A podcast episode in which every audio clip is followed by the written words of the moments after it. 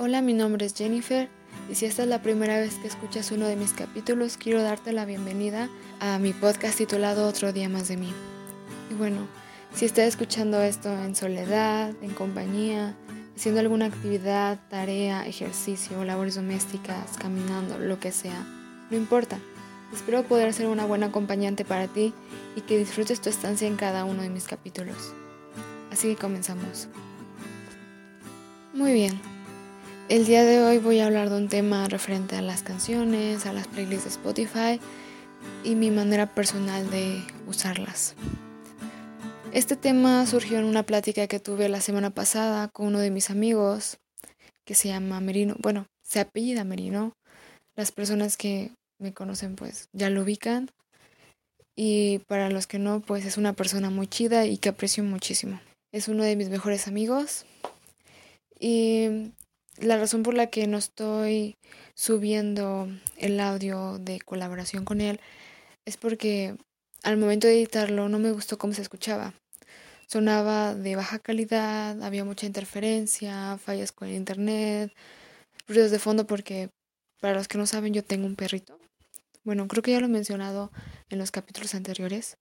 Bueno, tengo un perrito y en mi casa casi siempre hay ruido. De hecho, una cosa de la que me he dado cuenta es que se escucha el sonido de los grillos afuera de mi cuarto. Cuando estoy editando la grabación, en algunas tomas se puede percibir el sonidito. Espero que no les moleste, aunque no creo que exista alguien en el mundo al que le moleste el sonido de los grillitos, porque desde mi punto de vista suena bastante relajante, pero si hay alguien a quien no le guste, pues una disculpa. No puedo controlar a los grillitos y no quiero hacerlo tampoco. Pero ya, comenzando con el tema principal.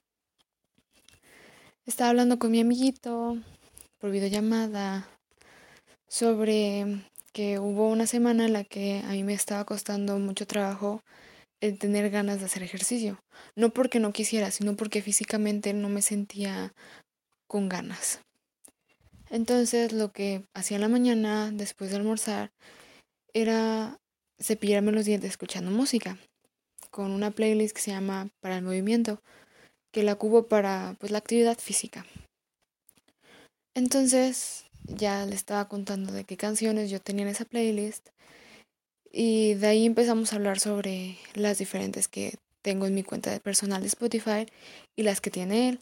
También mencionamos sobre amistades que que tenemos en común y la diferencia que existe entre la música que él escucha, que escucha otra persona y que escucho yo. Le dije que iba a hacer un resumen de nuestra plática porque era un audio de aproximadamente hora y media, del cual 40 minutos estaban destinados para platicar sobre las canciones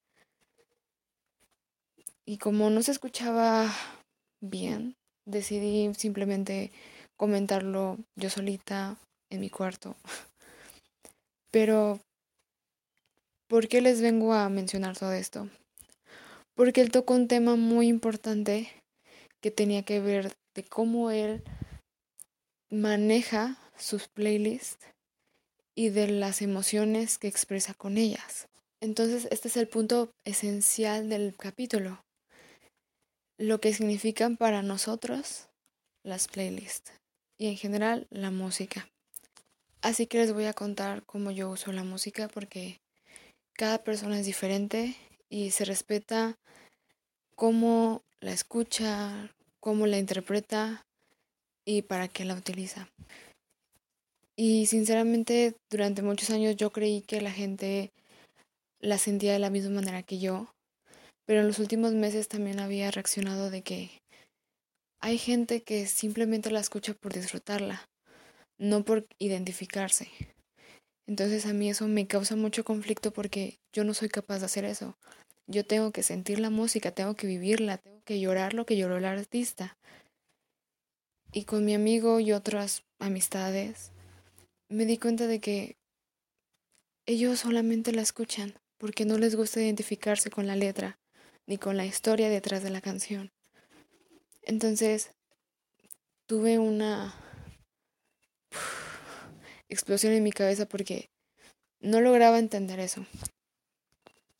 Durante la mayor parte de mi vida me he dedicado a la música, no profesionalmente, tampoco estudio música, pero desde que tengo memoria, mm, bueno, creo que muchas de las personas que escuchan esto saben que yo canto y que hago mi fallido intento de tocar instrumentos, pero la experiencia con eso es para otro capítulo, porque es algo más largo. Entonces, pues yo ya estoy acostumbrada a poner corazón, cuerpo y alma en lo que escucho, en lo que canto y en lo que toco. Pero no todos lo hacen. Y no está mal. Solo que yo no lograba asimilarlo por completo. En mi cuenta personal de Spotify tengo una playlist para determinado fin. Como les dije hace unos instantes, tengo una para el movimiento, que es dedicada a la actividad física. Con esa me pongo a hacer mi rutina de ejercicios. Tengo una para relajarme, que en sí no es una playlist propia, es una que sigo de una de mis estructuras de yoga. Entonces la playlist está llena de mantras, sonidos de lluvia, de agua, de cuencos tibetanos. Ah, que por cierto, yo amo los cuencos tibetanos. Luego me baño escuchándolos porque están relajantes, siento que me purifica, que saca las energías del ambiente, perdón. Soy la morra de las energías y de la astrología y de un montón de cosas. En realidad soy una persona que varía en un montón. Así que no se sorprendan si me salto de un tema a otro así de, de golpe. Pero continuando con mi lista de playlists, no tengo tantas, a lo mucho unas 12. Tengo una de, bueno, tengo tres, que es para llorar. Puras rolas tristes, pero cada playlist tiene su contexto. Una se llama Rolitas para llorar a lo desgraciado hasta quedarte deshidratado. Otra se llama Ah, ok. Porque es una playlist conformada por canciones de diferentes artistas, entonces no tienen un contexto. Por ejemplo, la de Rolitas para llorar lo desgraciado hasta quedarse deshidratado pues son canciones de Taylor Swift y más que nada de rupturas. Entonces, la de Ah, ok, es más como de me siento mal, pero voy a pretender que estoy bien. También tengo una que se llama Sota, que son canciones en español con significados tristes. No son canciones actuales, o sea, son quizás de, del 2000, 2005.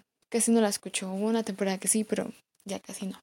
Tengo una playlist de empoderamiento que contiene canciones de varias artistas femeninas que tocan los temas de feminismo, de amor propio, seguridad y de hacerte valer por ti misma. Me gusta mucho, esa es la que más reproduzco. También tengo otra que se llama Paletas y Bastidores. Son canciones que a mí me inspiran para dibujar o pintar. No soy buena haciéndolo, pero en mi cabeza soy máster y luego me imagino pintando un cuadro mientras escucho X canción. La playlist está conformada por canciones de Lana del Rey. De ahí tengo playlists que son de mis amigos, colaborativas que tengo con ellos, fusionadas o que hicieron una para recomendarme música. Esa es otra cosa de la que había mencionado en la videollamada que no pude subir a Spotify porque se escuchaba fea. Pero hace un año a mis amistades más cercanas intenté crearles una playlist con un mensaje oculto, que en realidad el mensaje se encontraba al inicio de, bueno, la letra inicial de las canciones. Me di cuenta de que es agradable el dedicar canciones, aunque no sea el género que a ti te guste o el artista, siempre es bien recibido el llegar y que alguien te diga, ah, ¿sabes qué? Escuché esto me acordé de ti. Para mí la música significa demasiadas cosas. Es la parte de mi vida que más peso tiene y paso la mayor parte del tiempo analizando qué significa para mí. Porque entre más lo hago, más descubro cosas. Supongo que a la mayoría de los artistas musicales le sucede, a la gente que toca, que compone, que canta, incluso los DJs, porque es una sensación que en tu cabeza supones que todos experimentan, pero en realidad no es así. Tengo un amigo que estudia matemáticas con quien luego me pongo a hablar sobre música y él obviamente ve los números de una forma completamente distinta a la mía. sea, yo veo números en blanco y negro. Y en una ocasión estábamos hablando de cómo yo veo la música, cómo yo la siento, porque pues yo también iba por la vida creyendo que todos podían tocar, todos podían componer, o sea, que estaban trapeando su cuarto y de la nada era como de, ah, su, en mi cabeza está sonando algo, un ritmo de una canción que quizás no he escuchado y suena padre. Voy a agarrar, no sé, el teclado, la guitarra, a ver si encuentro los acordes correctos para sacarla de mi cabeza y volverla algo más real. Y hasta hace unos años entendí que no todos podían hacerlo. Pero como ya les dije, la historia de cómo he llevado el proceso musical en mi vida es para otro capítulo. Ahorita me voy a enfocar exclusivamente en contarles que pues yo me identifico demasiado con las canciones. Entonces, si yo me siento feliz, pongo música feliz. Si yo me siento triste, pongo música para acordarse las venas, para colgarse. Por favor, no lo hagan. Si necesitan ayuda, vayan a terapia. Y si no tienen dinero para ir a terapia, pueden mandarme mensaje y podemos hablar. Con mucho gusto los voy a escuchar, porque los quiero mucho. Así es. Paréntesis, no estudio psicología, solamente me gusta ayudar a la gente. Cierro paréntesis. Y a las personas que adivinen qué carrera estudio, les voy a regalar un cheto. No la bolsa de chetos, porque yo amo los chetos y no soy capaz de compartir todo el paquete con otra persona. Solamente un cheto.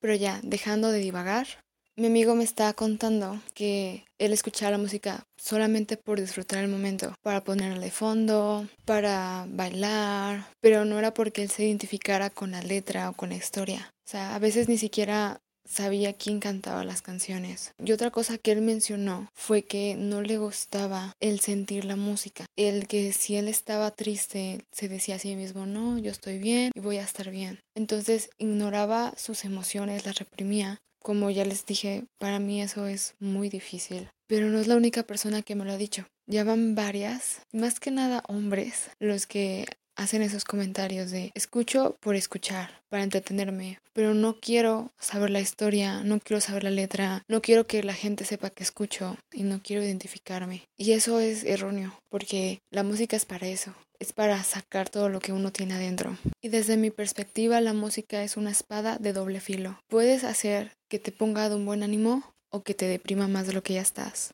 Puedes sacar un gran potencial con la música o puedes simplemente quedarte tumbado a llorar hasta morir. Y he vivido las dos partes de la espada, entonces tomé la decisión de enfocarme en una, en aprovechar las canciones para sacar potencial, para motivarme, para ganar energía. Porque si estás aguitado, aguitada, en tu cama y no te puedes levantar un lunes en la mañana, tienes la opción de agarrar tu celular y poner la canción que te haga bailar, no sé, algo que te traiga un buen recuerdo. Y después de un rato de estarla escuchando o de repetirla o de poner una serie de canciones que te traigan una sensación bastante divertida y energética, tu cabeza va a estar como de, creo que ya nos sentimos mejor, ya nos podemos levantar, ya estamos listos para comenzar el día, para entrar a la acción de ir a la escuela, a trabajar, lo que sea. La música se puede aprovechar de varias maneras y por muchos años creo que me desperdicié escuchando canciones tristes, canciones que me hacían sentirme peor de lo que ya estaba y que provocaban que yo creara escenarios en mi cabeza que se volvieran más conflictivos para mí. Celos, traición, rupturas, dolencias, etcétera, etcétera, etcétera. Todos los días me levantaba y tengo la manía de hacer todo escuchando algo. Y por ejemplo, cuando yo iba en preparatoria, pues no fue una etapa agradable que digamos, del 2020 para abajo, no fue una etapa agradable desde que nací.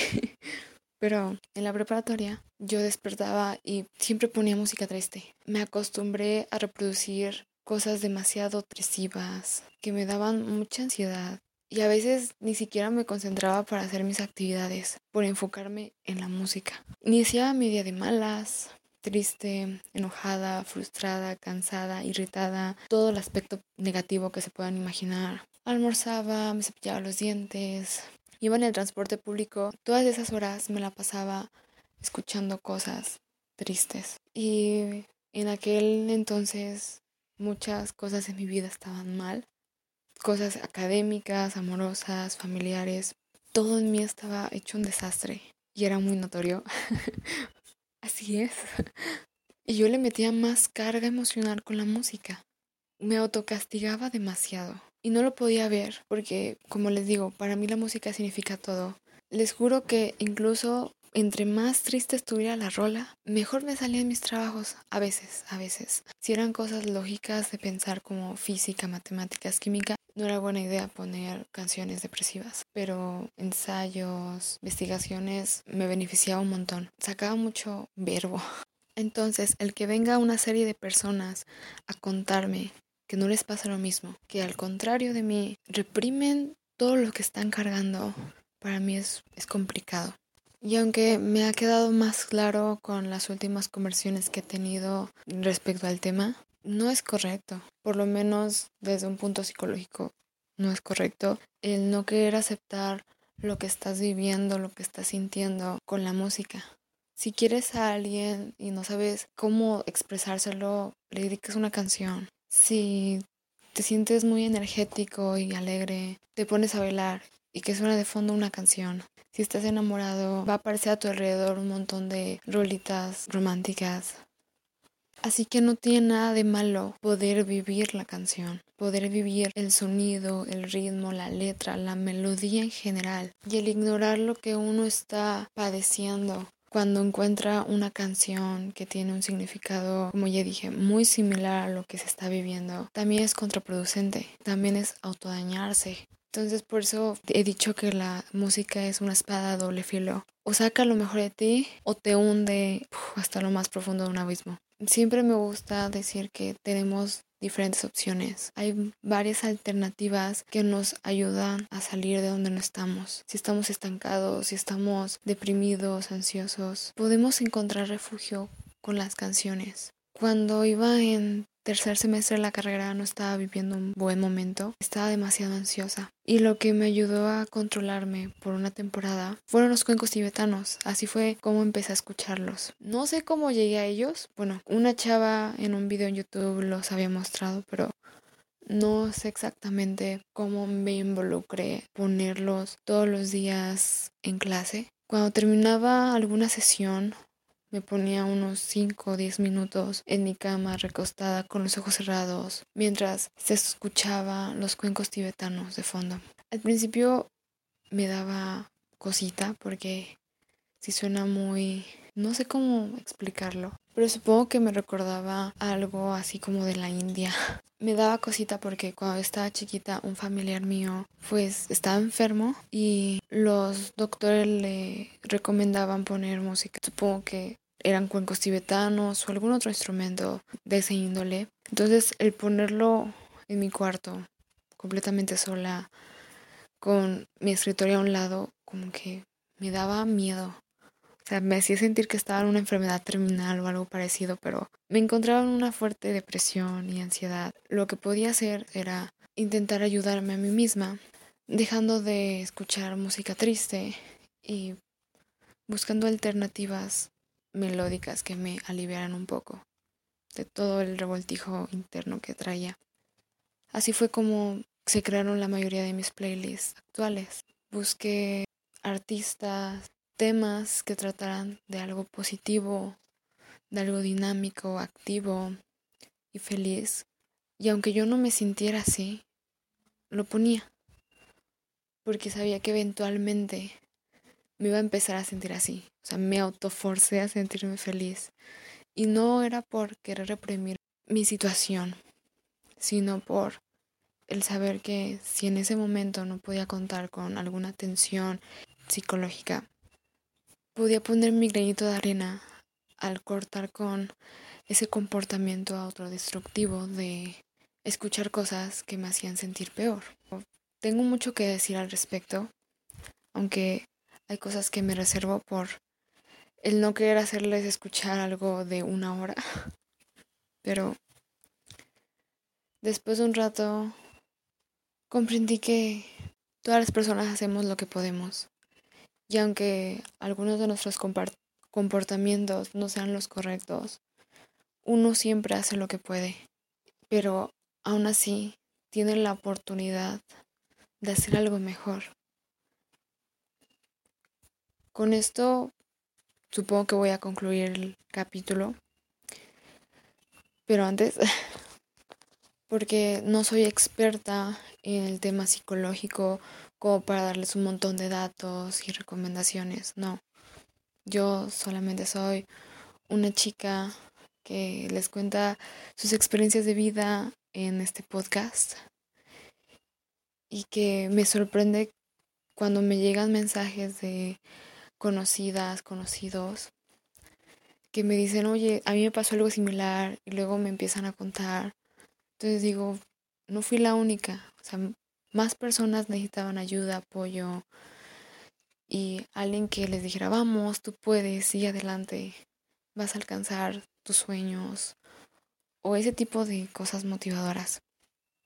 Y como yo desconocía la circunstancia en la que se encontraban mis amistades respecto a la música, decidí empezar a involucrarme más en cómo el resto la percibía. Así que esto va a ser muy atrevido y me voy a sentir muy influencer.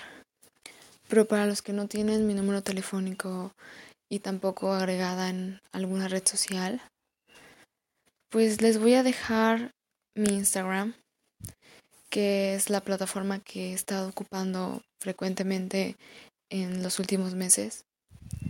Estoy como arroba Jennifer-Dami31. Soy la chava que tiene foto de perfil, un vestido rojo y el cabello como recogido. Mi perfil es público, así que también les van a aparecer historias destacadas donde salgo yo cantando. No son videos de calidad, simplemente son cosas que hacía en la noche mientras estaba aburrida, pero pues ahí salen. Y esto lo hago porque me interesa saber cómo ustedes viven, sienten y expresan por medio de la música. O si también son parte de la población que se limita a escuchar y dejar que suenen las canciones por el hecho de disfrutar lo que está sonando, no por identificarse. Así que Siéntanse con la confianza de contarme por algún mensaje. Y si me tienen en otras redes sociales o ya cuentan con mi número de teléfono, pues igual me mandan un mensaje porque quiero saber. Soy muy curiosa y me interesa. Ahora sí, ya, me despido. Espero se hayan entretenido un poco conmigo y que les haya parecido entretenido este capítulo. Deseo que tengas un excelente día, una excelente noche, tarde. Recordarte que tomes agua, te alimentes correctamente y duermas bien. Con esto me despido y nos vemos pronto en un nuevo capítulo. Bye.